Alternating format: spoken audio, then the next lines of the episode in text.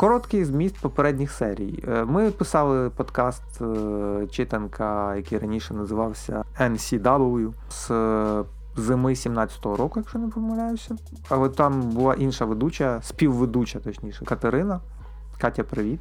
Якщо ти десь нас почуєш, то знай, ми про тебе пам'ятаємо. Потім з'явився Андрій е, влітку якого року? 17-го?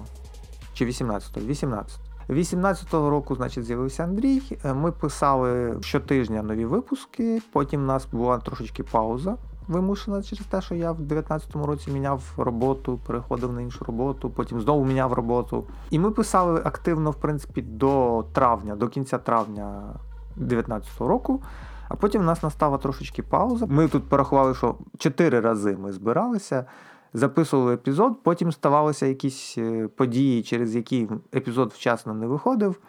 А потім вже було якось запізно випускати епізод через три тижні після запису. І так е, може ми випустимо якусь ретроспективу, я не знаю, наріжемо якісь е, смішні моменти з попередніх випусків, бо десь в мене всі записи так і лишились. Отже, в нас спроба перезапуску, перезапуску в тому сенсі, що ми даємо собі то, як це називається, торжественно клянемося що ми все-таки будемо випускати щотижня новий епізод. В принципі, ми мали би це в грудні ще почати робити, але так сталося, що я трошечки потрапив в ДТП і пару тижнів полежав в лікарні. Не переживайте, все добре, я вже вийшов і відновлююся і повертаюся до нормального формату, але час було втрачено, відповідно, ми пишемося вже на початку січня. Принагідно вітаємо вас всіх з Новим роком, новим десятиліттям і Різдвом е, католицьким, хто католик, е, східного обряду, яке от буде, хто, так сказати, православний східного обряду. І починаємо новий рік, новий сезон.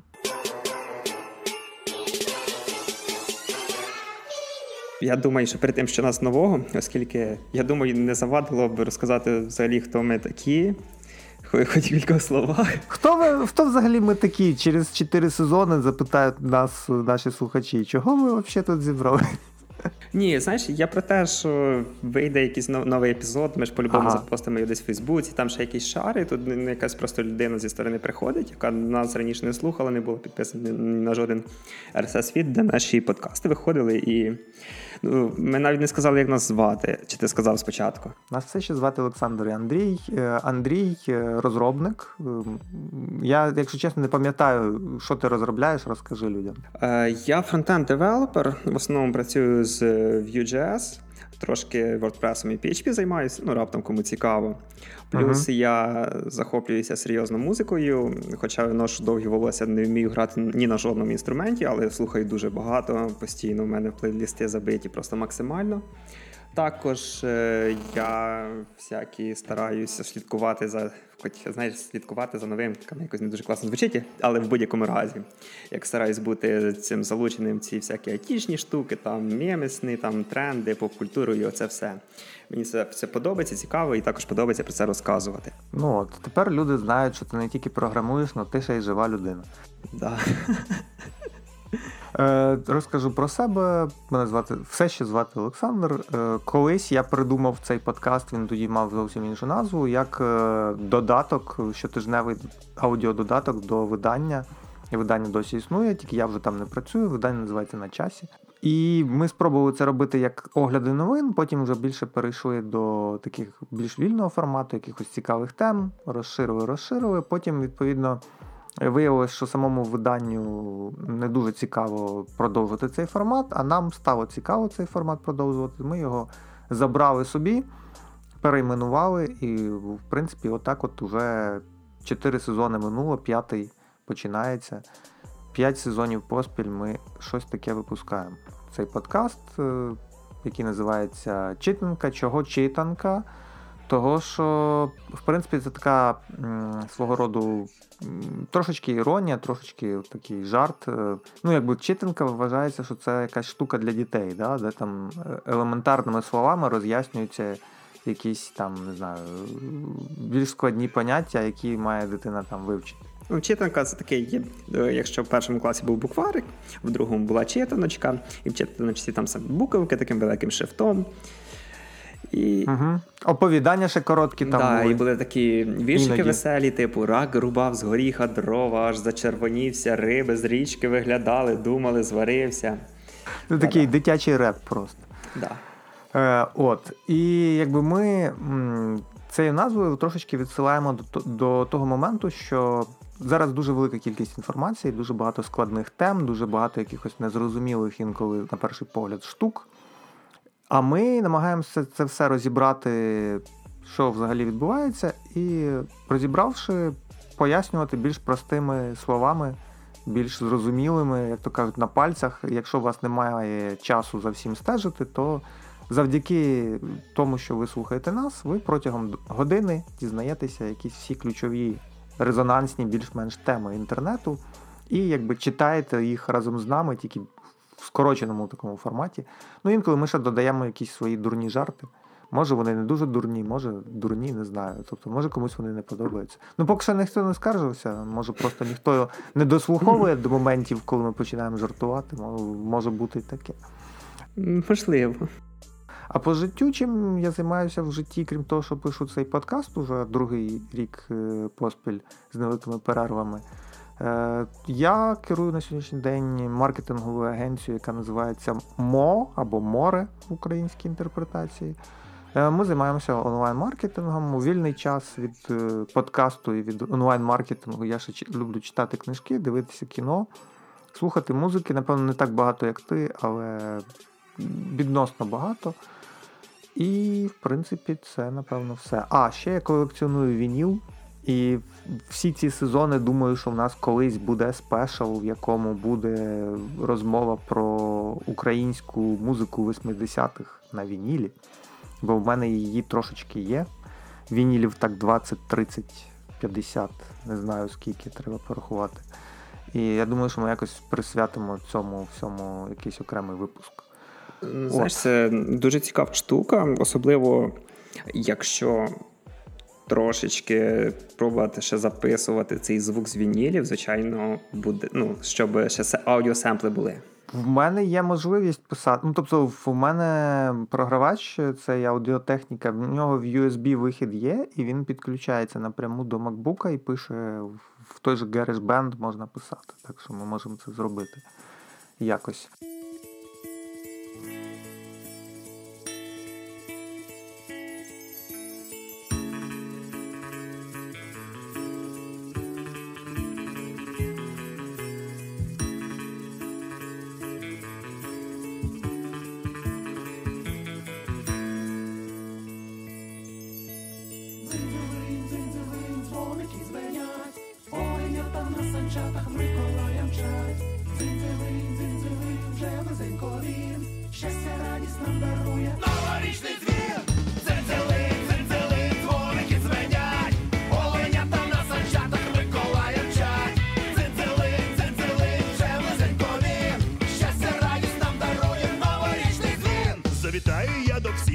Дорослих і малих. Що ж покласти під ялинку? Подарунок, хворостинку. Я пройшов твій рік минулий. Чесна праця чи халтура? Більше кривди чи добра? Я люблю вас, діпара!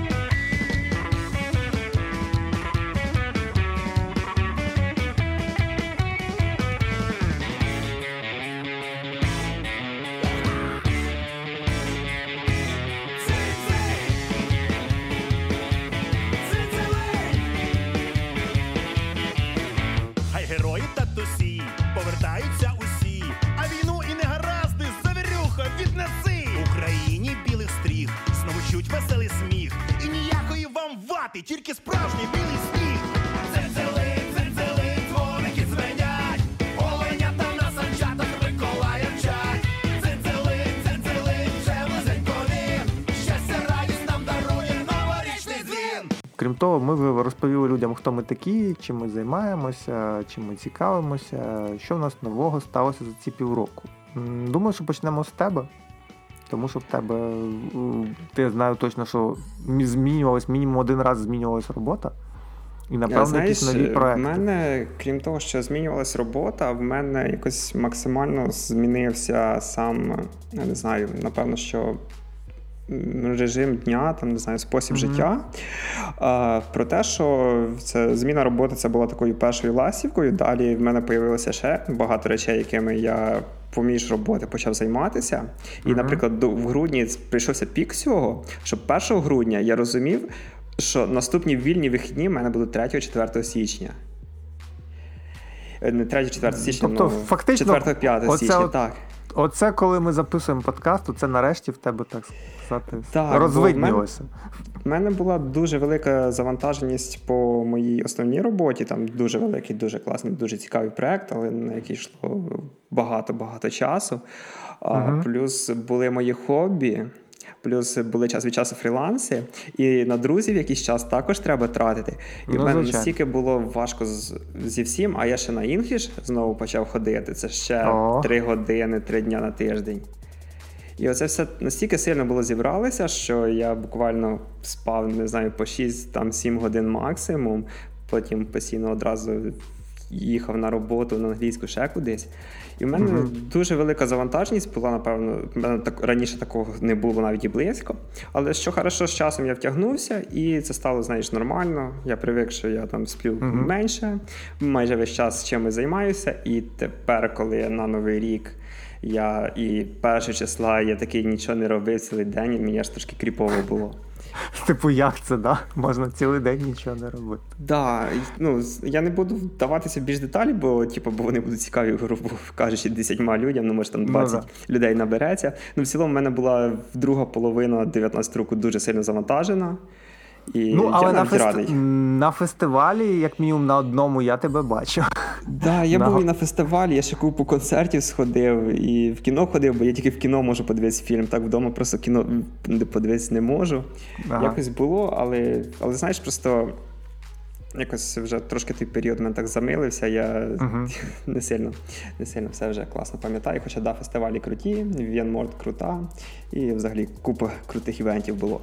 Е, В мене так само виходить, що ми зробили були спробу записати епізод в серпні, але потім е, не випустили цей епізод саме через те, що я вийшов на нову роботу в вересні, і в мене був якась дуже завантажений шалено до жовтня. До кінця жовтня був якийсь шалений абсолютно графік. Попри це, я вирвався на фестив... на два локальних фестивалі, які тут були, теж був на концертах різних і все таке. А потім в грудні мені довелося трошки збити темп, тому що мене збив електромобіль. Електромобіль. взагалі- Да, це був Nissan Leaf. Це був Ну, Nissan це, Leaf. це звичайно сумно, що він тебе збив. Да, але це абсурд. Ну, типу, я ніколи б не, не подумав, що єдиним е, вже е, саме ну, якби ситуація абсолютно тупа, тому що це сталося на пішохідному переході, на перехресті, в момент, коли весь транспорт по моїй смузі пропустив мене, а це, типу, якби по іншій смузі, по зустрічній. Е, І вже потім, вже після того, як я вийшов з лікарні, був корпоратив у нас наприкінці грудня. В одного з моїх колег машина теж Nissan Leaf. І коли там він запитав, як там рука, щось таке, ми розговорилися. Я кажу: ну, типу, Nissan Leaf збив, це ж взагалі якась е, абсурдна штука. Типу, ну це ж маленький електромобіль, як взагалі.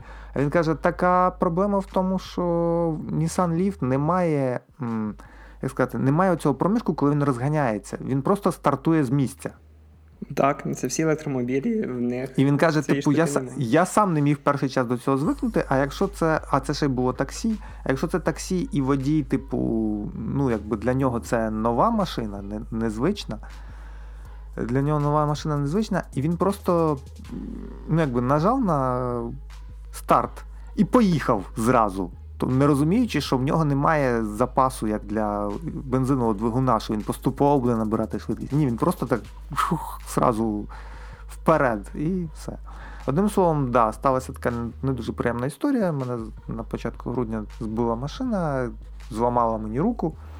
Потрапив я в лікарню, два тижні провів лікарні, вийшов звідти. Відповідно, пів грудня втратив, тому що потім ще тиждень після лікарні відновлювався, відсипався, приходив до тями, звикав жити без гіпсу на руці і розпрацьовував потихеньку руку. Відповідно, е, грудень я не можу назвати таким дуже успішним. Тобто він успішний, звичайно, з тої точки зору, що обійшлося тільки рукою.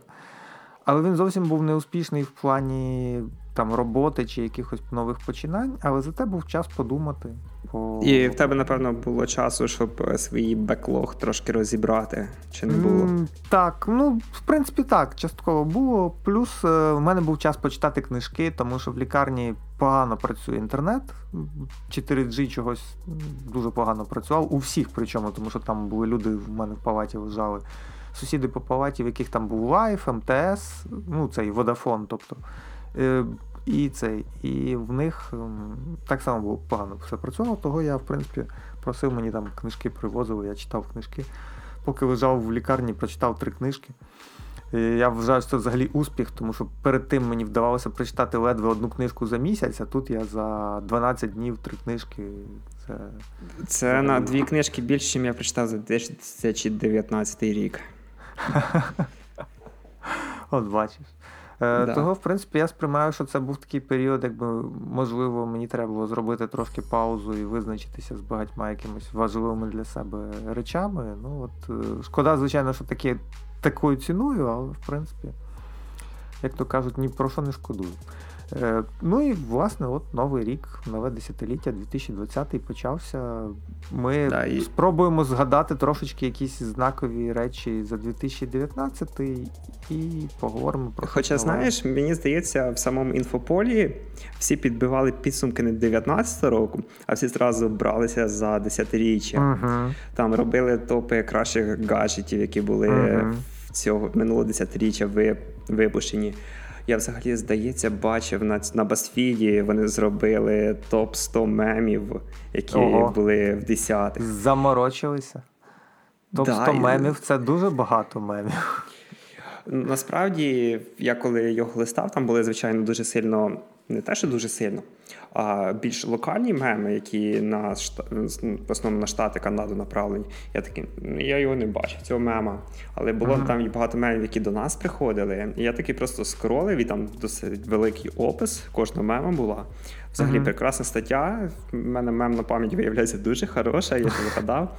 До того ж, пам'ятаєш, на початку десятих були оці тролфейс, ці максимально фігово Да-да. намальовані іконки, які появилися на Фочані через те, що на Фочані було обмежена, обмежена траф, обмежене місце на серверах. Їм треба було картинки максимально маленькими зберігати. Ну да. І на Фочані тоді їх і придумали, і як на початку 10-го це всюди вони були, потім з Фочана поперелазили. Е, І там про, є про десятиліття, да, взагалі, е, якби, якщо так пригадати, от е, як починалося там 2010 рік, да, там е, багато речей, які тоді здавалися супер інноваційними, там, типу, не знаю, що iPad е, там вдосконалився і став ніби тоншим, ну, але зараз, коли ти дивишся на iPad зразка 10, 11, 12 року, ти розумієш, що це велетенська хлібна дошка, якою просто в людей можна вбивати.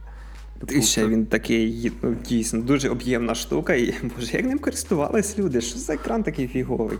В мене був четвертий iPad.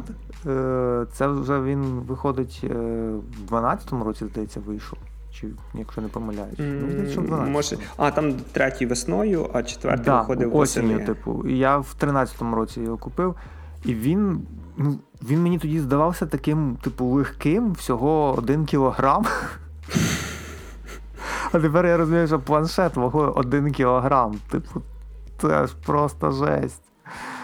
Але тоді просто ноутбуки були більше кілограма, навіть там всякі MacBook Air, і того, типу, планшет вагою близько 1 кілограма, це був просто такий прорив. Е, Про Мгм. телефони теж я бачив багато рейтингів. Я, в принципі, з того, що бачу, ну що з того- з тих рейтингів, які бачив, погоджуюся з тим, що гаджет десятиліття це безумовно iPhone 4. S. Е, S, да, да. iPhone 4, ну, як iPhone 4, типу, як е, прабатько, так, так би мовити, iPhone 4S. Ну і iPhone 4S, як уже вдосконалена його версія. Тому що реально Ну, це так, був я пам'ятаю телефон. навіть, коли був вийшов шостий iPhone, там Мгм. багато людей казали, мені все одно подобається 4S. Подивись, 4S. який, який він Так. класний, який в нього корпус крутий і взагалі просто бомба. От це був 4S і п'ятірка. Е, Це були е, телефони, які були максимально класні по корпусу, по вигляду, і вони були маленькі. Вони вміщувались реально в будь-яку кишеню. Тупо в будь-яких е, речах, навіть якщо ти був влітку, там, не знаю, в сорочці чи в шортах, ти в будь-яку, навіть в маленьку кишеню міг запхати телефон. Зараз з цими прекрасними лопатами від Samsung, від Apple, від Google, від будь-кого, ти не можеш уже собі цього дозволити. Більше того, я не уявляю, як я раніше жив без попсокета. Я, я зараз з, поп, з попсокетом постійно ходжу, і наскільки стало простіше, особливо на вулиці, коли ти не паришся про те, що ти можеш телефон в тебе з рук може випасти. Звичайно, не сильно зручно текст на клавіатурі набирати, коли тримаєш за попсокет. Але я думаю, це теж справа розміщення попсокета. Але я чисто в себе на центрі корпуса розмістив, якраз трошки вище сканера відбитку пальців. Взагалі Мгм. штука ідеальна. Я наступний свій телефон теж попсокет куплю, дуже круто. Я зараз дивлюся на, ну, якби на iPhone. У мене iPhone 7, і це, я так розумію, останній по розміру форм-фактор, який, типу, великий, але він ще підходить під мою ну, достатньо немаленьку руку, я би так сказав. Слухай, А в восьмому такий самий екран був вже. По А, розміру. да? Окей. Да. Ти, Бо ти ще восьмерочку зараз- можеш взяти. Да, бо зараз вже почалися ці суперлопати з е, чотирма камерами. Я не знаю, типу, ну, після того, як, е, так би мовити, Стів Джобс десь там крутиться в труні, виробляє електрику просто з шаленою швидкістю. Тому що він завжди казав, що ніколи не буде телефон з діагоналю більше, ніж е, 5,2. Але ні, Але щось пішло не так. щось пішло не так. Е, Але з... давай, нових- якщо Да. З нових про гаджетів за 19-й рік я би хотів згадати все-таки складені телефони. Тому що гнучкі екрани, я думаю, це те, що ми будемо бачити наступне десятиліття скрізь. І так, хоча але знаєш, поки що з значним екраном це круто, концептуально все по-новому. Але я був у Львові в Samsung Store, і там Galaxy Fold, він був в такій спеціальній скляній колбі. Яка відкривалась, ну серйозно, скляна колба, де була я не знаю, чи була зверху кришечка чи знизу, але ти його руками просто так взяти, ти не не міг. можу. Да, там колба прозора, ти зі всіх сторін можеш дивитися, як він там складений, розкладений, оце все. Але мені здається, що його діставали тільки тоді, коли хтось з людей приходив, казав, що дав ось гроші. Ось гроші. Просто да, дайте покрутити в руках. І мені здається, тільки в тому випадку його діставали звідти, бо ну або його дуже часто протирали, тому що такий прийшов, там не було ніяких відбитків. Він був на стенді в цій колбі, але не було ні відбитків, нічого. Він просто такий, як його туди і поклали, так він здається і лежав там. Е, Гаджет, який мен, ну, мені особливо буде цікаво спостерігати за тим, як це буде розвиватися, це якраз не Samsung Galaxy Fold, це Motorola Razer, е, як він там називається Е, зараз. Я забув. Новий складний Razer, Да. який виконаний в дизайні Razer V3. Я, Мгм. до речі, дуже сильно жалію, що я купив моноблок, коли міг купити Razer V3. Серйозно. Це скільки було вже більше 10 років назад, 12 років, чи скільки там виходило. Да, взагалі- в, в 2001 році, мені здається. Ні, ні, ні, ні. ну, Точно. Матриця коли вийшла? Там, там інша моторола була. То не від третій Razer, то перший Razer був. А, цей такий, що як банан, банан. Да, я пев- Да, да, да. А вже той, е, який Да. всі люблять, то він вже виходив в сьомому, восьмому року. і Там, здається, в 2008 там ще трошки крутіша версія була вийшла. І Мгм. цей новий Razer, там можна включити ретро-стиль, і в тебе дійсно на екрані появляться кнопочки, такі, як були тоді, там вся О. UI перемалюється. Мгм. І взагалі дуже класний телефон, коштує півтори тисячі баксів, слабий акумулятор. Ну, якщо є такі вільні Дуже гроші, класний то телефон. так. Зараз проблема цих всяких штук, вони просто дуже дорогі, і їх купувати, ну, скільки там за півтори тисячі Ну, це баксів можна. Ми ж, ми ж розуміємо, що це кон... да, ми ж розуміємо, що це концепт. Того, що, в принципі, ну якщо згадати, як е, скільки коштував перший iPad, він був е, дуже дорогим, просто надзвичайно. Зараз, коли згадуєш, що типу, перший iPad коштував 700 баксів, ти думаєш, типу, що. Слухай, тоді, тоді 700 баксів і зараз 700 баксів це були різні 700 баксів. Тоді Ну, айфони але- коштували скільки 400 е, Ну, да. з максимальним об'ємом пам'яті. Зараз, типу, ну окей, 700 десь так, баксів не так так. вже й дорого. Ну просто розумієш, тоді е, MacBook Pro коштував 700 баксів. На Ну, MacBook да, Pro якби да. була клавіатура, і можна було грати в якісь ігри. Ну, не всі, звичайно, На але в, в Counter-Strike, в принципі, можна було грати навіть тоді. А на iPad ти міг робити приблизно нічого. Тому що тоді навіть е, програми для малювання було аж 3 чи 4 штуки. Все. Чотири програми на весь App Store, в які нормально, ну, типу, не, якщо не брати там до уваги всякі якісь е, дилетантські такі речі, які там, типу, ти проводиш е, стилусом по екрану, а воно ще 3 секунди думає, то нормальних таких програм, щоб воно зразу реагувало, їх було аж цілих три. І одна з них платна. Тобто, і, за, і ти відкладав 700 баксів, і в тебе був е, кілограмовий планшет е, з ретіна екраном потім уже, але все одно кілограмовий планшет. Тобто ти лежав з ним в ліжку, якщо ти раптом заснув, тобі на голову падав кілограм металу і скла. Це якби вам не оце, от що зараз.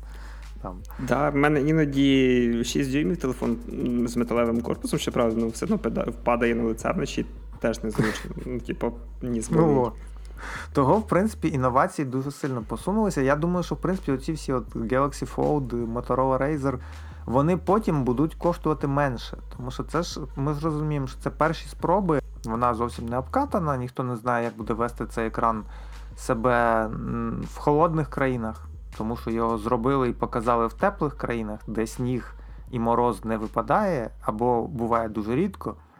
А от як це все буде в умовній е, там, Російській Федерації чи навіть в Україні, ми не знаємо. Того, в принципі, я думаю, що буде ще багато нарікань про те, що от, подивіться, я купив за півтора, півтора значить, К телефон, а він на холоді здох. І що тепер?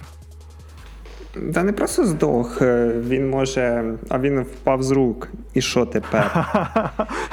До речі, да, якщо впав з рук е, Motorola Razer V3, в нього там хоча б є корпус і зовнішній екран, типу, ну, не такий вразливий. А є ще ж Huawei Mate е, X, який чисто екран, навіть якщо складений по-любому падає на екран. Угу. То там, ну він ще він ще не зарелізнутий, але в будь-якому разі це ще більш боляче. Да, це, звісно. Е, ну, тобто, це е, зрозуміло, що це напрямок, в який ми приречені просто в цьому напрямку рухатися. Тому що е, це як планшети. Коли вони з'явилися, всі казали, на що потрібен планшет, він такий дорогий, він, по суті, один екран, аксесуарів мало, програм мало. То що це таке? Ну, там. Два вікна не відкриєш на одному екрані. Тепер багато з цих недоліків вже виправили, і ціни. Але кількість людей, які зараз конкретно у 2020 році, 2019 хочуть собі планшет, я не знаю, відсотків 10, ну відсотків 20, напевно, які хочуть і готові купити собі планшет. Більшість е, ноутбук плюс великий телефон, все покривають всі потреби. Е, Як я бачу, use case планшета взагалі в 2020 році, це перше, ви малюєте. І ви малюєте там якісь невеличкі ілюстрації, скетчі, замальовки, прототипи, і вам е, не хочеться купляти собі ваком. І ви купуєте собі планшет, тому що, в принципі, з е, тим же iPad і Apple Pen, або з е, Samsung, самсунговськими планшетами, з їхнім цим Samsung, як він там Pen називається, здається. Е, Це е, оптимальний сценарій для того, щоб не використовувати зв'язку комп'ютер плюс планшет, е, ну, графічний мається на увазі. Це мати iPad, наприклад, Pro і стилус Apple Pen. Це от для мене це use case як планшета. Все. Так, але все одно таких людей, які багато малюють, і яким дійсно треба графічний планшет, їх дуже мало. Ми можемо накидати ще, не знаю, кейсів 10, напевно, що де планшет дійсно потрібний. Хоча на початку 10-х всі бачили iPad, iPad класний, там ігри є, Ага. Angry Birds, пам'ятаєте таку штуку? Там були Да-да. Fruit Ninja, там ще було, типу, Candy Crush Saga, Ага. оце все. Всі хотіли iPad. Я пам'ятаю, 12-го року я прям дуже сильно хотів і 11-го планшета собі. А потім прийшли великі телефони, і всі якось е, забули про планшети. Ну, я можу судити про свою френдзону, Мгм. про людей, колег з роботи. Оце. Те, що зараз планшети то не сильно потрібні, і розмов про що там новий планшет, новий iPad, ну окей, ще один новий iPad, їх там Apple навіть циферку вже не ставив, який то саме iPad. Е, Справа в тому, що якщо знову таки брати use case, е, багато що в технології змінить, е, ну, змінить і, власне, вже змінює. Е, Apple Arcade, коли вона вийшла, я не дуже розумів, на що мені взагалі ще один сервіс ігор. Але тепер я другий місяць підряд плачу 5 баксів за Apple Arcade, тому що в зв'язці телефон плюс MacBook, якби ще, наприклад, був в мене iPad, це дуже зручно, тому що ти починаєш грати на одному пристрої в гру, а продовжуєш грати з сейвами з того самого місця на іншому. І, по-перше, а по-друге, вони зробили аркадні ігри, е, так би мовити, знову модними. Тому що в, в- якщо брати топ за 19 рік, вони ж теж там склали свій топ. е, В топ е, ігрових додатків потрапила гра, яку зробили в другій половині 2019 року, коли Apple Arcade стала публічно доступною. Е, Гра, яка називається Sayonara Wild Hearts. Е, Типу, до побачення дикі серця. Дуже довга назва, але гра надзвичайно красиво намальована. Крім того, що там є, типу, сторілайн, що там є якби, філософія певна під цією всією штукою, що вона є феміністичною, ще ця гра до всього. Вона настільки класно намальована. Я просто, ну, типу, я думав, що це е, чергова стрибалка-стрілялка, але вона так круто зроблена, що я пройшов її два рази. Зазвичай я гру не хочу проходити два рази. Типу, ну пройшов один раз, окей. Звичайно, раз прийшов, і це вже хорошо, я прийшов такий Ну так. Да. А це я тупо пройшов два рази. Один раз я пройшов її на телефоні, поки лежав в лікарні, до речі, тому що мені було нудно і зайнятися не було чим. А другий раз я її пройшов вже вдома на, на макбуці, тому що там трошечки ну, інакше ти все одно взаємодієш з цим всім, з- головною героїнею і з тими всіма перешкодами, які там треба давати. Я розумію, що можливо, в принципі, планшет. Е, ну, знову таки, третій use case. Е, тобто, перший це малювання, другий це ігри, третій use case це музика і відео. Е, якщо брати то, е, планшети сучасні, е, ну, знову таки, більшість ринку це все одно айпади. Е, то тут безумовно виграє за рахунок того, що потужності достатньо для того, щоб повністю робити від початку до кінця е, монтаж і редагування на планшеті. Для того, щоб зробити, якщо не професійне, то напівпрофесійне відео без залучення настільного заліза. Це дуже зручно, якщо ви якийсь там, не знаю, блогер, чи оглядач, чи мандрівник, і у вас під руками, крім планшету, в принципі, нічого нема. Бо на телефоні монтувати незручно, тому що екран не, все одно не такий великий. А 9,7 діагональ чи 10,2 це достатньо для того, щоб робити монтаж. Це, вже, це вже можна досить комфортно пробувати монтувати. В принципі, це основне. А знаєш, да. Е, Ще в 10-х роках ми бачили багато потугів Microsoft О, да. вийти на мобільний ринок, Windows Mobile, Windows Phone, потім знову Windows Mobile. Мене особливо веселило, коли Windows Mobile 6.5 вони вирішили, що все. Мгм. Ми на новому ядрі переписуємо, буде Windows Phone 7. Windows Phone 7 не злетів, ми на новому ядрі переписуємо Windows 8. 8.1. Да, 8.1, і потім такі, ні, ми все-таки рішили, що в нас вінда має бути і там, і там та сама, і вони випустили Windows 10 Mobile, яка вже теж закінчилась, і Microsoft вже такі, ну окей, все, не вийшло. Е, Крах Майкрософта як е, творця взагалі е, системи мобільної екосистеми. Він почався, я думаю, що він навіть почався ще раніше, коли вони спробували зробити свій плеєр, коли подивилися на успіх е, iPod і зробили Microsoft Zoom. І е, навіть зробили під нього якусь там, типу, медіаплатформу Стрімінг- стрімінгову. Так, так, там стрімінг, ну, чи там iTunes у них був свій. Ну, типу, да. Здається, якщо я не помиляюся. А, знаєш, навіть про Zune дуже класно в вартових галактики пожартували. Де коли один з героїв, типу, дістає плеєр Zune і типу, там говорить про те, що ця штука дуже класна була, там чи, Ага. чи буде, що це взагалі найпопулярніший гаджет. Ага. Типу, така шуточка для своїх. Ну, да. Тому що теж, ну, от е, якби Microsoft е, від самого початку е, перебуває в ролі наздоганяючого. Да? Тобто вони не першими зробили графічний інтерфейс. Це зробив все-таки Apple. Вони не першими зробили плеєр, вони не першими зробили мобільну систему. Е, Вони, в принципі, першими зробили хіба що більш-менш зручний для свого часу браузер, який теж, оскільки не змогли його оновлювати такими темпами, як всі решта, він дуже швид- швидко став несучасним, незручним. Ну, Там, взагалі, знаєш, е, там насправді така досить непроста історія була з підтримкою. Там в них же була проблема тим, що вони дуже багато ент- е, Enterprise Ага. саме сиділо на Windows XP і Internet Explorer, чи там Windows 1000 і Internet Explorer. Ага. І саме оновлювати їм було важко з Enterprise це все згоджувати, щоб і для них оновлювати, і апдейти часто випускати. Плюс так, дійсно були Firefox, а потім Chrome появився і взагалі всіх переміг. Ну, в американському Тобто- ринку ще був дуже довгий час на початку Netscape Navigator, такий браузер, який вже має мало ну, це хто ми вже пам'ятає, йдемо мало так, хто його знаєш, кінець бачив 90-х, початок 2000-х, вже не це Так. десятиліття. тоді.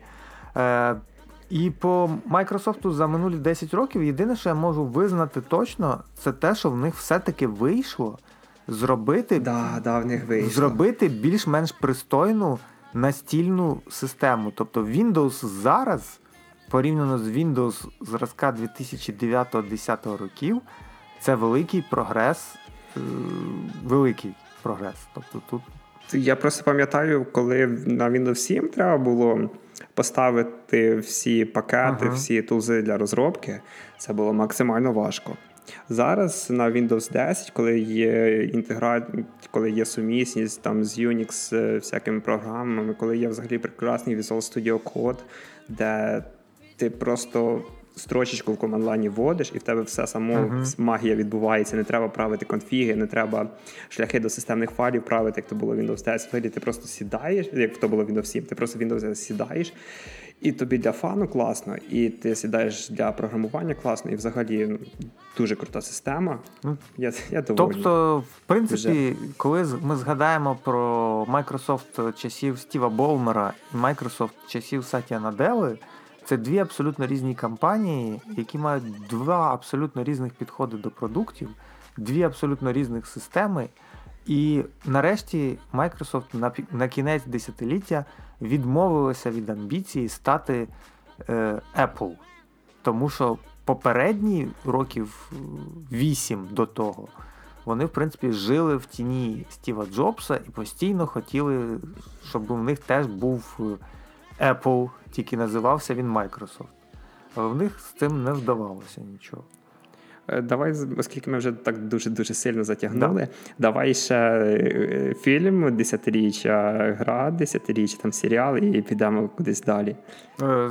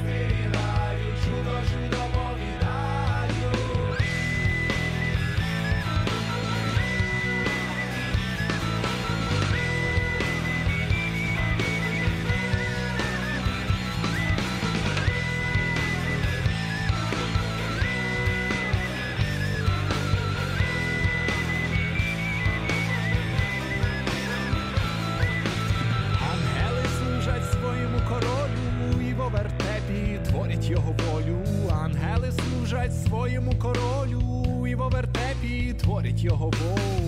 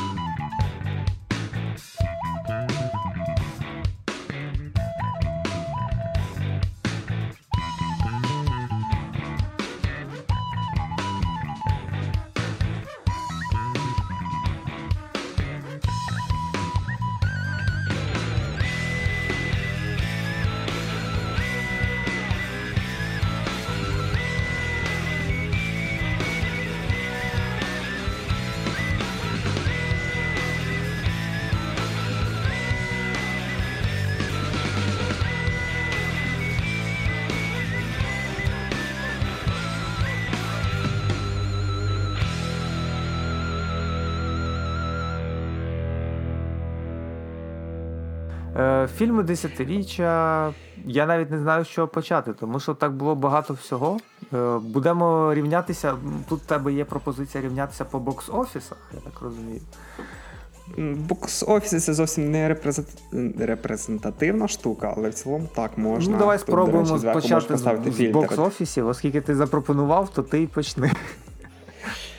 Окей. Я взагалі, коли відкрив ці бокс-офіси подивитися, так вийшло, що я, наприклад, що кожного року в топ-10 були або Ді, ну, Дісней Мгм. топ-10, бокс-офісу за кожний рік просто окупував. Угу. І зі, е, тому що Дісней це і Marvel, і Lucasfilms, і дуже багато всього.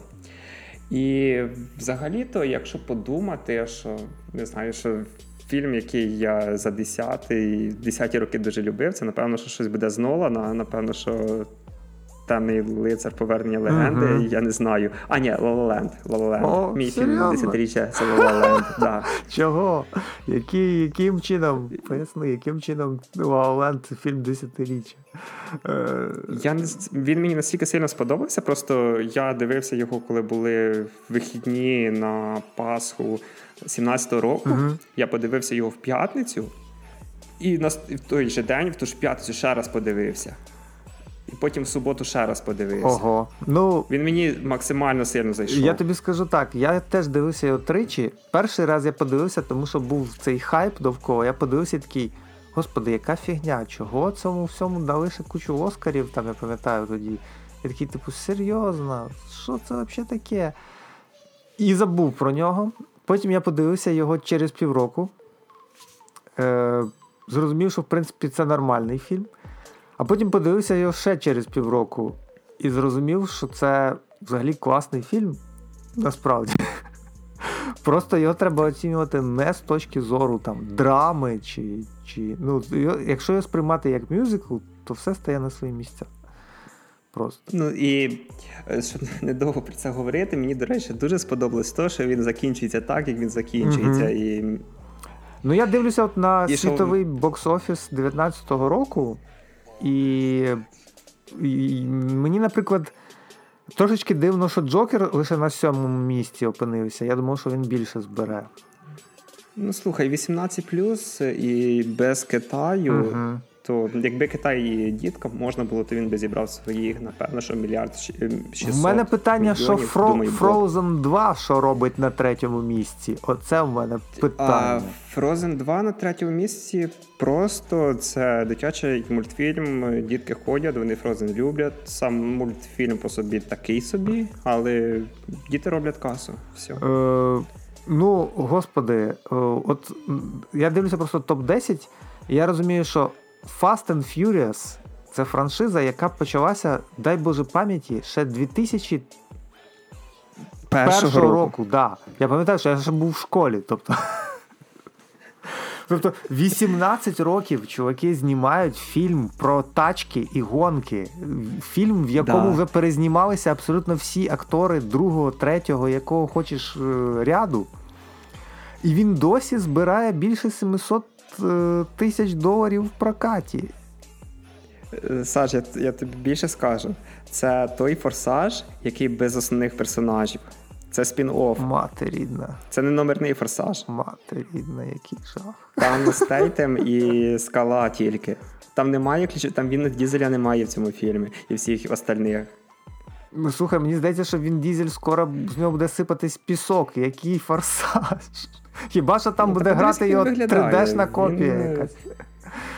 Ні, просто знаєш, вони ж рішили, що після восьмого фільму вони зроблять прощальну трилогію, прощальну трилогію. Прощально треба. Це як е, мені нагадує Поплавського, знаєш, який е, 20 років ніяк не може піти зі сцени.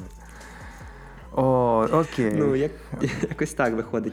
Слухай, а що, е, то що в тебе по фільмах Що в мене по фільмах тобі за минулі 10 десятиріччя? років? Да. Е, 500 днів літа. Ну, насправді 500. У мене він в очлістові є, він класний, але я ще не подивив, я чув, Е, що да, він 500 класний. днів не літа, насправді. Він в нашому прокаті так називався. Це по суті його треба перекладати як 500 днів із Саммер, бо героїню Так, так, звати так, і там така гра слів Да. виходить. Е, потім. Е, ой, тут я задумався. Бо ще якийсь був один фільм, який я точно пам'ятаю, що він. Ну, Джокер е, це не фільм десятиріччя, скажімо так, ну це фільм п'ятиріччя точно. Темний лицар теж фільм свого періоду. Я не скажу, що це прям фільм десятиріччя, але фільм свого періоду. Е, Знову таки, я не Блін, знаєш, я про інтерстеллара забув. О, да. Інтерстеллар. Е, ну і Blade Runner 2049, можливо. Да. Згоден. Теж може, може швидше фільм п'ятиріччя, чим десятиріччя. Фільм десятиріччя навряд чи, ну, но п'ятиріччя, да. За останні п'ять років це був достатньо потужний фільм. Е, що у нас ще виходило таке прям. Ух. Е, Темні часи про Черчилля. І я, я все ще не подивився його. Мені навіть здається, що. Мені навіть здається, що Черчилль ні. Дюн... От для мене Дюнкерк більш потужний. Теж за останні 10 років. Просто якби в військо цих е, драм про Другу світову їх виходило багато. Але от так як знятий Дюнкерк, то ні, не було такого. Це До, до речі, моя рецензія на Дюнкерк на сайті одного з наших Мгм. вінницьких кінотеатрів висить О, до сих пір. прикольно. Да. А, а, ще фільм, е, який я теж би зарахував фільм п'ятиріччя, це Паразити. Корейська драма, оця, яка вийшла в 19-му році. Ну, я теж так дивився, але це так на любителя. Ну, на любителя, Все ну, якщо говорити про соціальну складову, от як про, про суспільство, про, про суспільні протиріччя, да, про соціальний конфлікт, то це м, е, ще е, я намагаюся згадати просто в різних жанрах. Якщо брати спортивну драму, наприклад, фільм, е, цей фільм е, Blind Side, Сліпая сторона. М, Про хлопця афроамериканця, великого такого за розмірами, е, який е, грає в е, американський футбол. Теж хороша. В принципі, так. Думаю, що більше таких прям фільмів, що сказати, що, що прям перевернули там мій світогляд, то ні. Бо оці всі там бойовики, серійні франшизи, все там Marvel, DC, ну це якби е, ця ж історія тягнеться давно, вона якби почалась не вчора і кінчиться не завтра. Того, в принципі, запхати її в, історію десь там фільм п'ятирічки чи десятиріччя. Ні. Ну і це, це знаєш, такий більше як серіальний формат, причому кожен наступний фільм це йде він все більше, все більше чисто для своїх. Ну так. тобто, якщо ти типу, це дивишся це, то, то окей. Угу. Угу. особливо ну, не будемо про це починати. окей. Не, не будемо плохом, да? Типа. Ну, не- не будемо ні про погане, ні про хороше. А, дивись, по серіалах, то, що Мгм. було в 10-х, от я, я купу всього серйозно передивився. На певний період, там, не знаю, 13-15 років я взагалі купу всього дивився. Але так, щоб сказати, класного, то це Любов, смерті роботи, Да. Чорне дзеркало, Да. новий Twin Peaks На любителя, окей. е, і Шерлок. Е, так. І я знаю, що напевно, що я щось ще якийсь один потім Я би Ну, додав- поки що то, що прямо в голові. Я би додав, звичайно, в цей е, перелік е, Billions, мільярди, House of Cards. Мені хаос ну, то, що в кінці було. Перших три сезони прям класні, Мгм. а то, що далі було якось зовсім не то. Ну да. Ну окей, е, скажімо так, House of Cards, е, поки Кевіна Спейсі не турнули. Е, І напевно, ще, якщо брати не художні, а документальні серіали, то в принципі Making a Murderer, створюючи вбивцю. Документальний серіал про пацана його родичів, яких звинуватили в вбивстві студентки в Штатах. Е, Він надзвичайно довгий. Е, В нього ще й продовження вийшло в минулому році, тому що якраз цього хлопця звільнили. Він там відсидів щось 5 років, його звільнили, тому що в нього там якась розмова відсталість. Е, Але цей, але цей серіал я би поставив, тому що в нього є велика перевага. Він на 90% складається з документальних кадрів. Він повністю знятий як документальне кіно, е, в тому плані, що там дуже мало коментаря закадрового. Там йде повністю просто зйомка з місця подій, з допитів, фрагменти, з суду, з поліцейських відділків, з, з місць вбивства і так далі. Е, А, і знаєш ще, якщо про документалка ще, серіал документалка, просто який мені дуже за останні 10 років, це е, Космос е, Space, Time Odyssey з Нілом Деграсом Ага. Тайсоном. Я просто всім рекомендую абсолютно офігенний серіал. Е, Ну і по взагалі, як центр е, серіальної індустрії, я би ще в цей рейтинг сказав, що дуже велику роль в десятилітті, що минуло, зіграв Netflix. Принципі, Да. як е, вже не як е, онлайн-кінотеатр, а як е, компанія, яка почала знімати власне кіно. Тому що І як спочатку в них було кілька флагманів, Мгм. то зараз Netflix знімає стільки всього. Ну, от якщо навіть зараз я просто, як то кажуть, щоб не ламати собі голову, коли відкриваєш Netflix, і в них же ж там є вкладка, яка називається Netflix Originals, то от де у нас тут? Netflix Originals. Е, По-перше, Netflix Originals вигравали Еммі.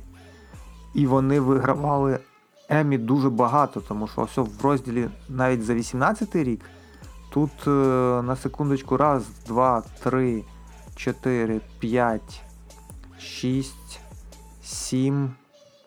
Е, сім проєктів. Два серіали, один документальний, один художній. Е, два стендапи, один, е, одна розважальна передача і один повнометражний фільм. І це все виграло Емі в 2018 році. Тобто на секундочку, вони власні, власний відеопродакшн, якщо не помиляюсь, запустили в 16-му році. Тобто всього за два роки вони вийшли на момент. Раніше трошки, Ну, раніше. Да, але так, так, щоб типу, як на поток вони поставили, що постійно кожен місяць щось виходить, то це там почалося в 16-му році. І там за 2-3 роки вони вийшли на, на темп, коли ти кожен місяць заходиш, і в тебе мінімум 2-3 нових е, повнометражних е, серіали або повнометражних документальних фільмів виходить повністю зроблених е, Нетфліксом, які виходять тільки на Нетфліксі. Той же самий Відьмак, от зараз, який вийшов, це ж е, просто, ну якби. Це складний проект, це великий проект, це ще й франшиза. Ну, якби.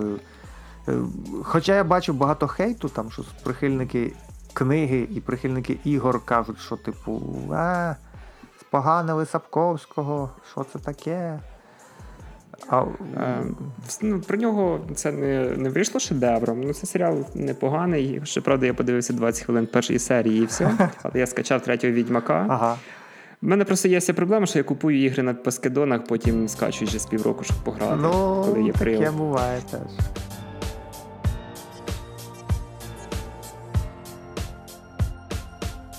Нехай залишаться в старому році сльози, хвороби і біди. Хай подобріють всі люди недобрі, нехай їм стане легше на світі. Нехай малесеньке Боже дитятко зігріє наші змучені душі. Нехай збуваються всі наші мрії, і бідувати ніхто не мусить. З Новим роком Рождество. Я знову повертаюсь додому з Новим роком і Рождество. Ялинки, вогники кольорові з Новим роком і Рождество. Побачимося з вами на свята з Новим роком і Рождество. Усмішки бавляться ангеляда.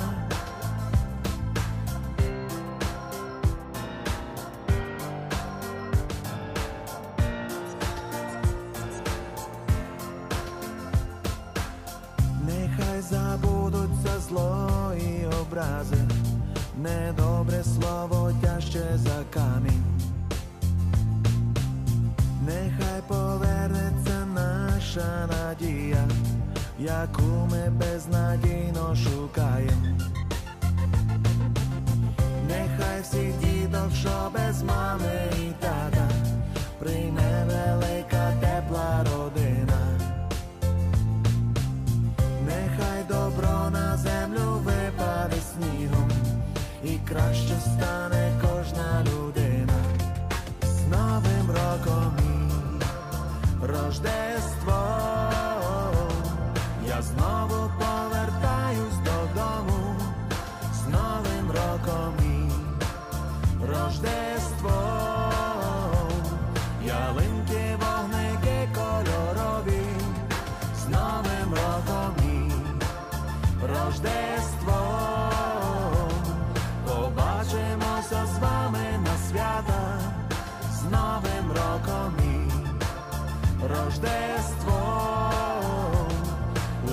Рождество. Усмішки бавляться ангеляда.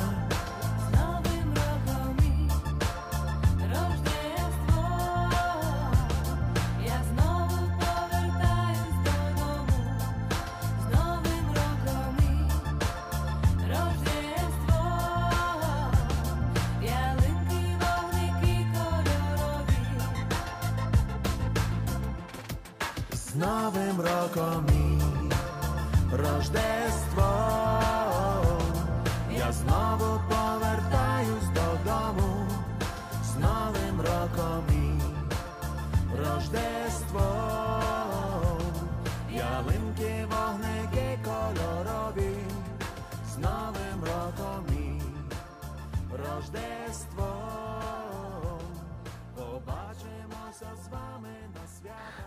Про гаджети поговорили, про кіно поговорили, про музику. Музика десятиріччя. Музика Що для тебе Е, за 10 років, що для тебе таке було? е, Це Bloody Face від е, 21 Pilots. Угу. Ем, Це Радіо Любов від Скрябіна. Угу. І. І треба ще подумати, поки кажи ти.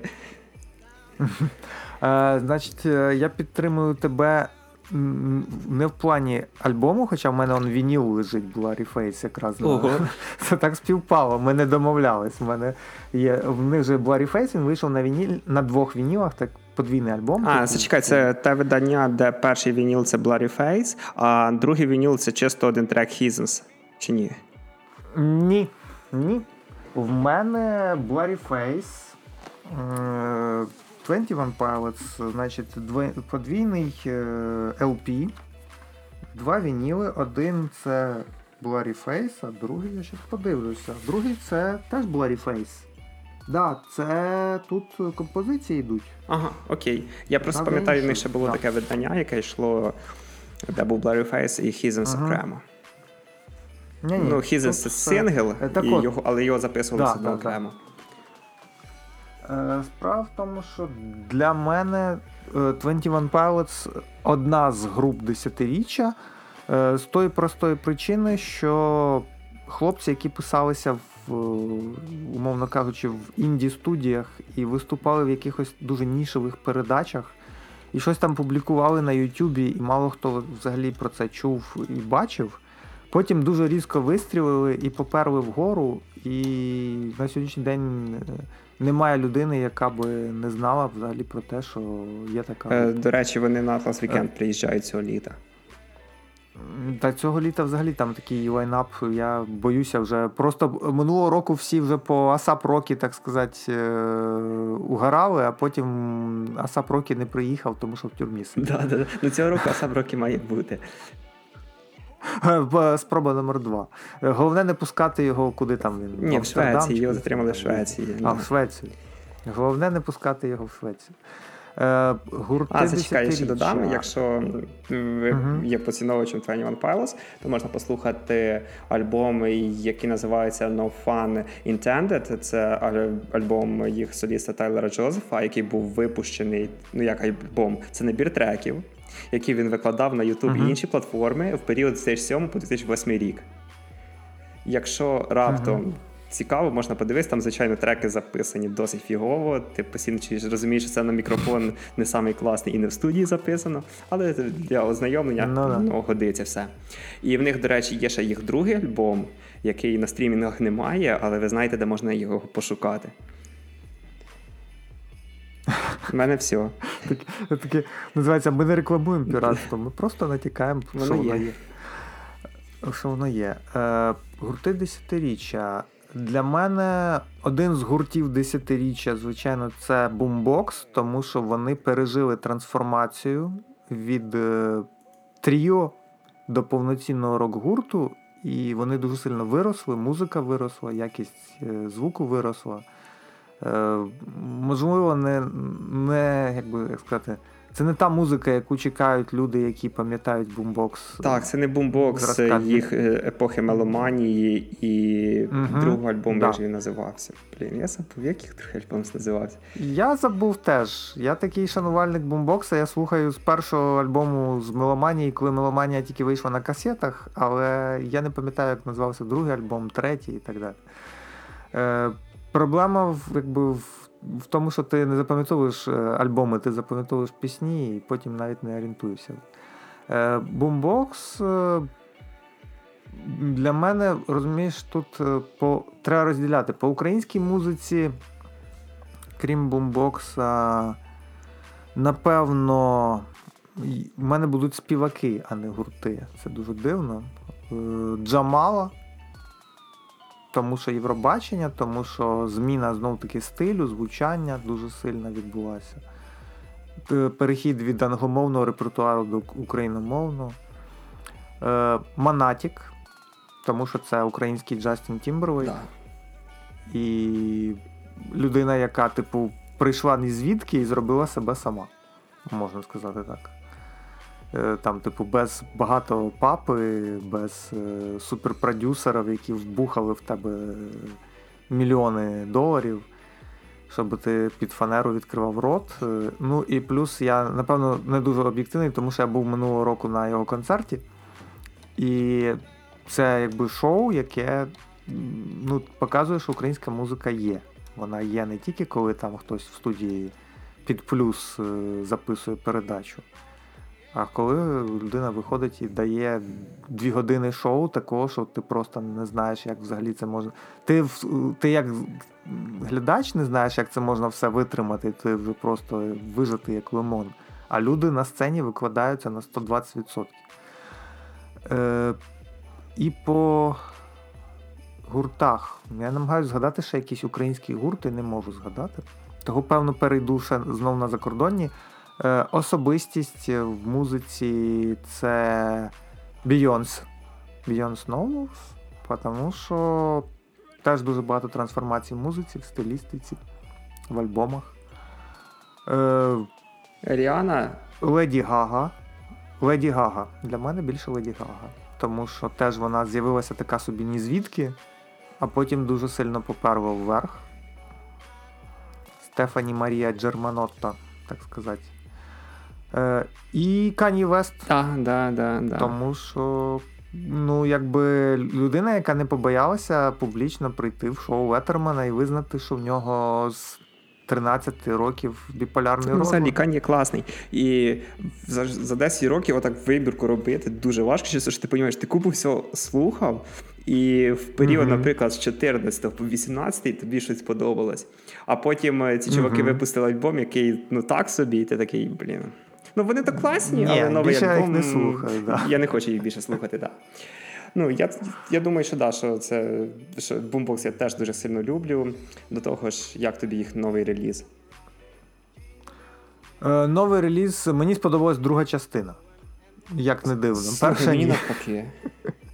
Я, я другу, можна сказати, навіть не поняв. Ну, вперше, мені перша настільки сильно сподобалася, що в мене є в Google Keep нотатка на скільки на 10 абзаців, Мгм. що я був навіть сів свої думки стру- не 10, можливо, навіть більше абзаців. Ну, Такі до- досить багато. У Мгм. мене не було часу цей текст привести в якийсь порядок, щоб його десь можна було запостити. Але мені сам альбом дуже подо- дуже сподобався, особливо тим, як е, Хливнюк тут розказує про там в основному тема в основному стосунків між людьми, і Ну те, да. як стосунки приходять до кінця, і як з цим щось робити. Е, знаєш, мені от для мене, наприклад, в другій частині альбому е, велике відкриття було. Я ж якби як, як я слухаю альбом. Відкриваю там Google Music чи Apple Music, вмикаю альбом та й слухаю. Ну, типу, не, не читаю я ці всі анотації, там що, що куди відноситься. А потім, коли я зрозумів, що плющ це пісня на слова Лесі Українки. Я не знав цього. я такий. Серйозно, типу, це не хливнюк. Ну, якби я не такий Я великий само. каюсь, не такий. Типу, плющ це пісня на слова Лесі Українки. І я такий, типу, нормальний ход. Тобто, після цього я знаєш, прослухав її ще раз, і такий серйозно, то це ж можна просто брати класику і перекладати її в новий формат, і воно буде просто, ну, якби, ого. Оце я, я розумію, якби уровень. Так, справді ну, Е, дуже круто. Так, це дуже круто. Е, для мене ще, от для мене е, треба сказати про фрешменів, тому що ми якось фрешменів обминали. Е, в принципі, от за в мене є точно за, за 19 рік два фрешмени, які, типу, типу, якби сразу, от з першого, з першого альбома такі хопа, залетіли мені, зайшли. Е, ну, якби других не можна назвати сильно фрешменами. У них перший альбом був в 17-му році, але я щось його не слухав, і мені здається, що ніхто його толком не слухав. А вистрілили вони саме в 19-му році. Е, це гурт Юко. Класні. Тому що, тому що коли Юко, ну, типу, я, я ж був на цьому ділі Екофест, я такий, ну приїдуть Юка. Ну, всі такі ж, типу, ну, Юка, фольктроніка, всі діла, там, типу, ну ви ж бачили Євробачення, там, значить, вони там щось співали, якусь пісню, перероблену з української народної. Ну, значить, щось таке і буде. Е, ці півтора, це півтора годинне панк-шоу з е, розбиттям гітари і, і киданням в натовп води. Це просто. Ну, якби. Плюс я потім послухав вже все-таки альбом, цей їхній 18-го року, альбом Дура. І це ж сторітелінг. Це ж історія жінки розказана, типу, від початку до кінця. Через народні пісні, покладені на. Тобто там ж немає жодної пісні, яку вони написали. Ну, в грушці вони дописали один куплет. Просто. Все. Той, який всі люблять співати.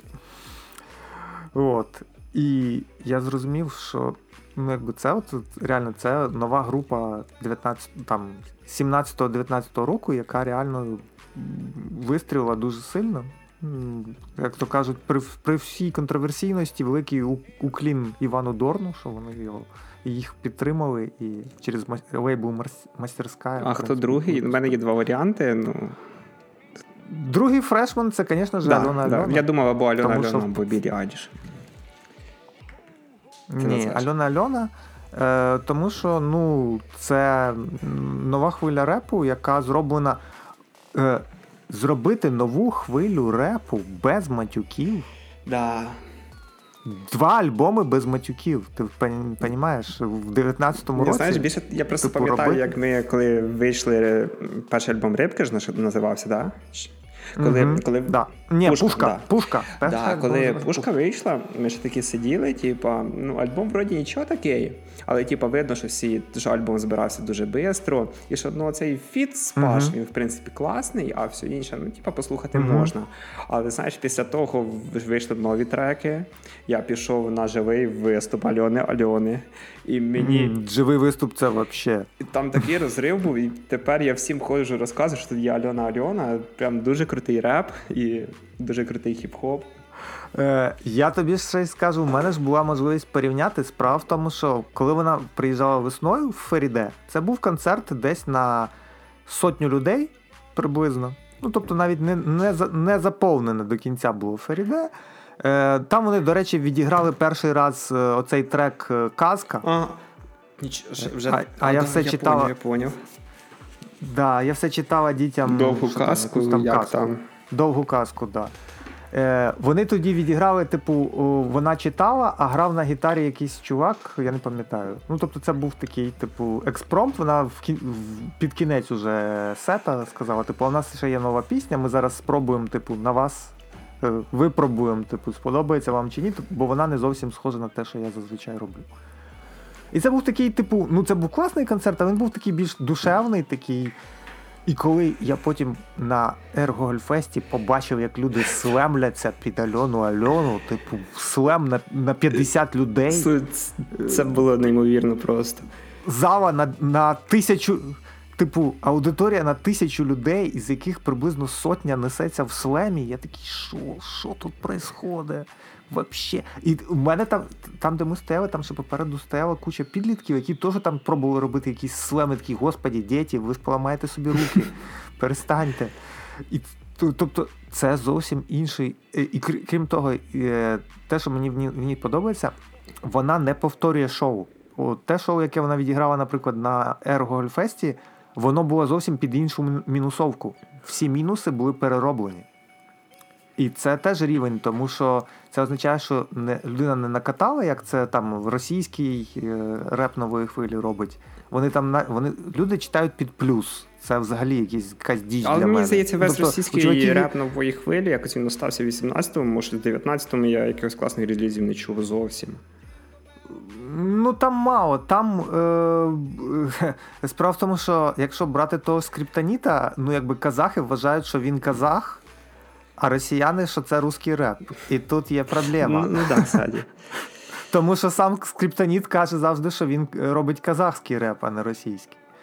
Е, і того, да, там нових релізів фактично не було. але там проблема в іншому. Там люди просто пишуть е, треки, і потім з цим ноутбуком із там 10-12 треків катаються, значить, е, тур з одними тим самими фонограмами, виходять, читають і все. Вони не перероблюють аранжировки, нічого. Тобто, чого всі там так за скриптонітом носяться, тому що це, напевно, єдиний репер в Росії нової хвилі, який виходить виступати з музикантами, з живими музикантами. Е, Всі, всі решта виходять під плюс. Е, в- Альона Альона виходить з діджеєм, е, і вони аранжування переробляють. Да, і бек-вокалістка, і вони переробляють аранжування. Тобто під кожен виступ воно йде інакше. І причому там Це настільки фрешман офігенний був саунд налаштовано в самому концерті. Абсолютно. Перед тим Жадан був, в якого саунд був максимально фіговий. Фіговий. Прям вуха різали. І тут, е, здається, на тій самій апаратурі в Альони Альони був саунд офігенний. Ну так, да, обладнання те саме. Тобто це все від звукаря залежить. Е, і третій фрешман, який для мене, наприклад, ну теж це відносний фрешман, тому що е, Степан займається, я забув його прізвище, він займається взагалі репом достатньо давно. Щось років 5 мінімум, ще з 14-го. Е, ну, але вистрілив його проект. Е, в нього є група, яка ну, фактично це дует. е, Глава 94. Е, глава 94, але в нього в 18-му, що в кінці 18-го року запустився проект, який називається Паліндром. І зараз вийшов в кінці 19-го року новий альбом. От Паліндром, послухайте, просто це теж фрешман від репу. Частково від репу, частково від ретровейв, я би назвав це, тому що це дуже схоже на звучання Скрябіна в 90-х. Е, Я не раз чув От. про цей альбом, що, та, що це Скрябін 90-х. От Паліндром це такі ностальгійні пісні, е, ностальгійний репчик, я би так це назвав. Е, і для мене це теж дуже, ну, це зовсім інший саунд, ніж те, що роблять зараз. А, і Оце для мене було відкриття. для мене ще було відкриттям це шоу, яке Годний год 2.0. Те, що робить Дорн, те, Мгм. його новорічне шоу. Мгм. Це просто як максимально офігенне шоу. І це з одного боку воно зроблено в телеформаті, який ви не раз бачили за цими всіми, коли типа як вроді кіношки, і там всякі Ну запрошені артисти приходять там з Новим годом, та всі всі діла. Але воно виглядає абсолютно органічно. Кожен кадр, дуже багато запрошених гостей, але які не оце, знаєш, так на камеру, як ото було на початку 2000-х оці шоу Ну да. все дуже живо, дуже органічно зіграно. Те, що мені подобається, що там було не те, що фітів, але було коли трек одного виконавця співає, наприклад, е, Інший. так, цей е, було в Аліни Паш е, трек Саніна. Саніна, да, Да. вони Саніною трек Аліни Паш співали. Це було просто дуже круто. А в кінці цей заміс із чотирьох груп, там, де було Юка, е, цей вокаліста Торвальда, Люк, е, ну, в смислі, Люк, е, цей Сан, е, Сансей. І ще там хтось, тобто всі вони в одному. Ну, найголовніше, мені, мені знаєш, що сподобалося? Я не знаю, чи ти помітив, воно ж все зняте одним кадром. Да, да, да. Там же немає пере- перебивок. Тобто камера постійно рухається, вона просто йде за Дорном і, типу, за новими персонажами, які з'являються. в Слухай, кадрі. і воно, Вона воно просто переходить з приміщення приміщення в приміщення. Я, я просто Да. такий дивився. Я спочатку, знаєш, часу буває, що Ютуб просто в фоні дивлюсь, коли щось інше робить. А тут хоч, Мгм. хоч це концерт, який можна просто слухати. Я так залип. А, це коли було, ти кажеш, чотири людини: це мама 13 Фіт, Фі, Фіт Юко, Женя Да. Галич, Агонь і Іра Горбачова і Іван Дорн. О, да, от, ну, це в кінці Ні, там це 27 було хвилина це. по 36. А в кінці теж був якийсь джем. Так, типу, там в кінці джем, ну там воно було, ну, типа. Ну, це його в шоу-ноути, я зараз просто опис під відосом, його в шоу-ноути не винесли. Це вже Ага, типу як ага. більше як прощальна пісня йшла. Як фінал, да. Так, Да, і Да, дуже класно. причому там багато дійсно крутих. А мені ще дуже сподобалось, коли время сікло Іван Дор- Дорн, Юко, Лейзі Джізус і Шеня Галич, коли дим співали. Да, і оці мікси, вони, блін, типу, настільки класні. Їх можна просто як окремий альбом випустити і все. І воно буде дуже. Хоч, е, хоч знаєш, мені ці нові релізи Дорна, коли, які виходили після м, цього е, Рендорна, після 12 року, то, що нове Мгм. мені не сильно заходило. Мгм, мгм. Але то, що він зробив таке шоу, яке виглядає настільки візуально класно, яке знято з одного дубля, в якому настільки круті лайви, це просто обов'язково подивитися. Рекомендую. Да, якщо ви не якщо ви не дивилися, якщо ви там не знаю, спали обличчям в салаті олів'є, то будь ласка, залиште салат е, в спокої і на Різдво подивіться годний год, тому що ну І е, цього разу вийшло дуже І сильно. Альона- Альона По-перше, там дуже теж багато є. україномовного. Да, дуже багато україномовного репертуару. Ти помітив, що Дорн, який завжди казав, що типу він співає тою мовою, якою йому зручно, а не тою, типу, якою всі хочуть від нього. Він випустив шоу, де 80% часу це україномовний репертуар. ні, менше Вот. 80. Ну там російською було щось пару пісень. Ну, буквально. да, згоден з тобою. Це так і є, і це дуже класно. Говорили вони російською, але пісні, от 80% репертуару це е, українські були пісні, україномовні. То так, да, це дуже сильно. А, що це ти тут написав про твій да, формат? Це ж твій формат. таке? Це шоу, яке виходило Я пам'ятаю, дуже Виходило давно. дуже давно, да. Це воно закінчилось у 2010 році. Але це була максимально, знаєш, свого часу проривна штука, яка виходила на М1, І це, знаєш, це типа телевізійні лайви, які просто запи... лайв записаний в невеликій студії, без глядачів взагалі, де група співає, і там з кількома з них йде е, ще інтерв'ю, чи то з вокалістом, чи там зразу одразу кілька людей. І це, слухай зібрали топові лайви твого формату. І зараз ти їх включаєш, Мгм. дивишся просто якась машина часу. Коли ти дивишся Я пам'ят... запис концерту, Да, я деякі з цих лайвів пам'ятаю, причому. Я їх бачив в прямому ефірі. Ну, типу, вони входили в ефір, я пам'ятаю. і ти речі. дивишся запис Скрябіна за 2005 рік. І причому, знаєш, оці всі записи, вони звук, звичайно, не дуже класний, але коли ти почнеш щось друге за 2005 рік шукати, ти його взагалі десь не зможеш. Тут все дуже дуже прилічно. Є танок на Майдані Конго, Бумбокс, Океан Ельзи, Скрябін, Потап і Настя. Вони 2009 року були набагато набагато краще, ніж зараз. Ну я маю на увазі в плані, тоді їхня Да. музика дуже свіжо звучала. Да. Е, Ще були Дельфін. е, І ще там Брейнсторм, досить великий- на секундочку. А? Що? Е, Брейнсторм ще були. Так, так. І, і я, вони тут не додали. Я пам'ятаю просто як зараз. Ну, типу, бумбокс е, самі по собі як бумбокс, а ще був е, змішаний лайв з Тартаком, е, де був Хливнюк і Тартак, і вони виконували якісь спільні пісні. І я це пам'ятаю як зараз, тому що я прийшов з, з університету додому після пар, а ця передача виходила в четвертій. І я ввімкнув телевізор, і там йшов просто цей ефір, там, де е, була спільна пісня Хливнюка і Положинського. І цей запис то треба буде в шоу-ноти до Це подкасту. на, на пісню Тримай. Ні, це був е, на даху.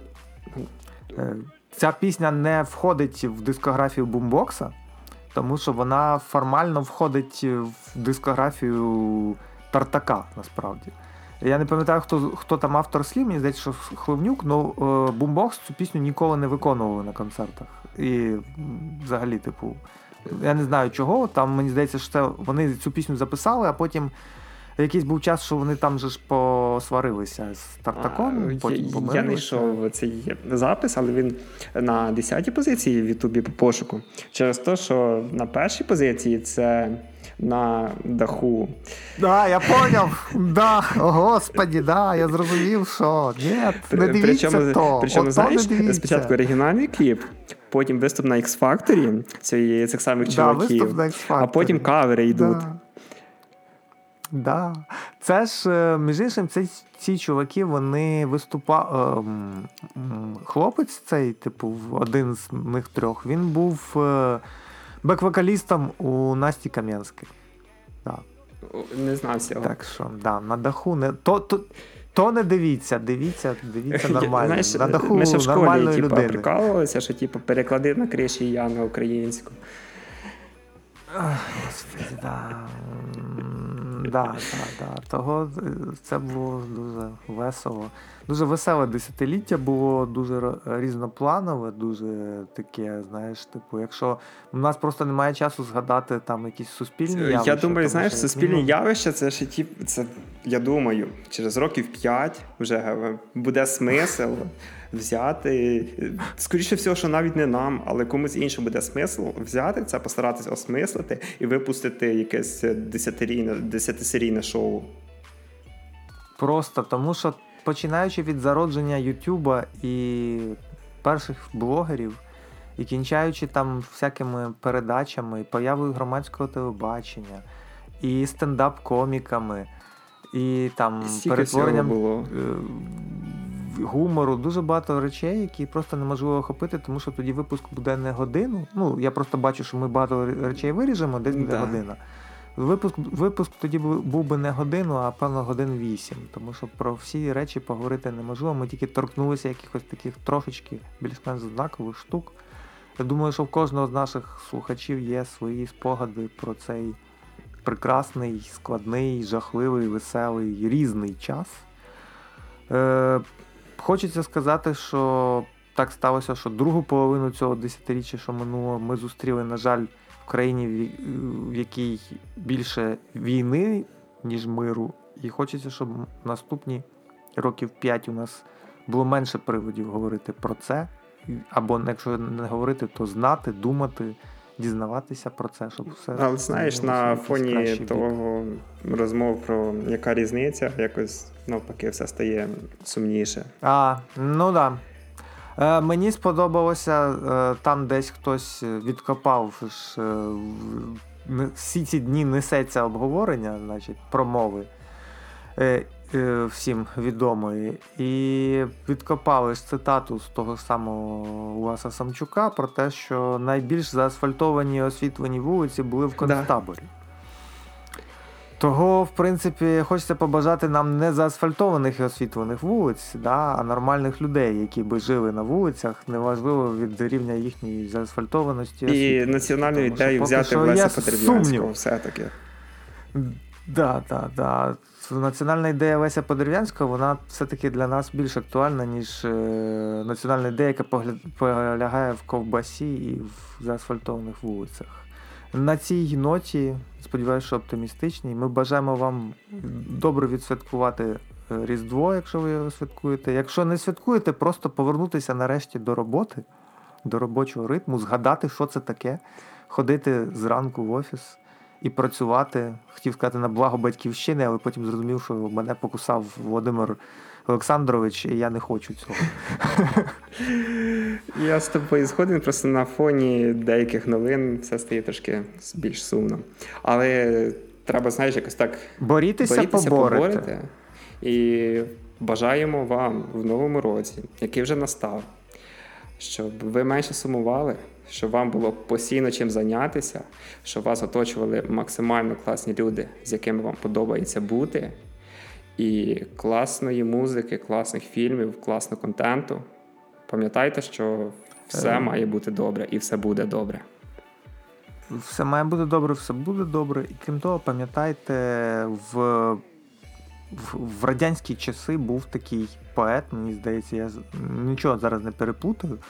Е, Едуард Асадов, і здається, що це його е, рядки про те, що ну помні, що за темною світла полоса.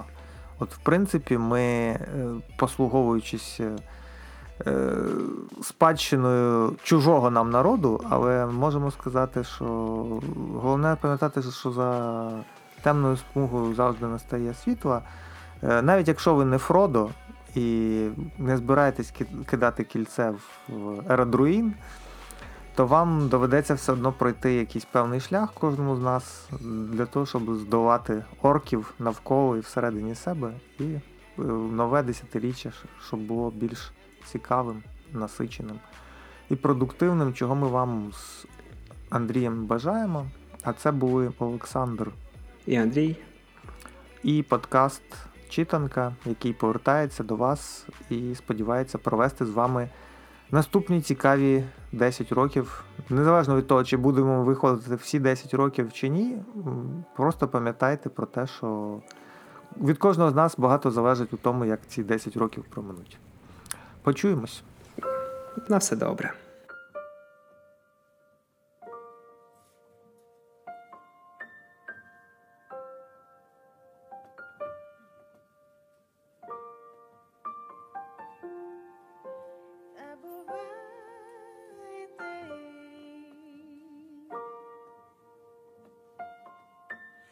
Та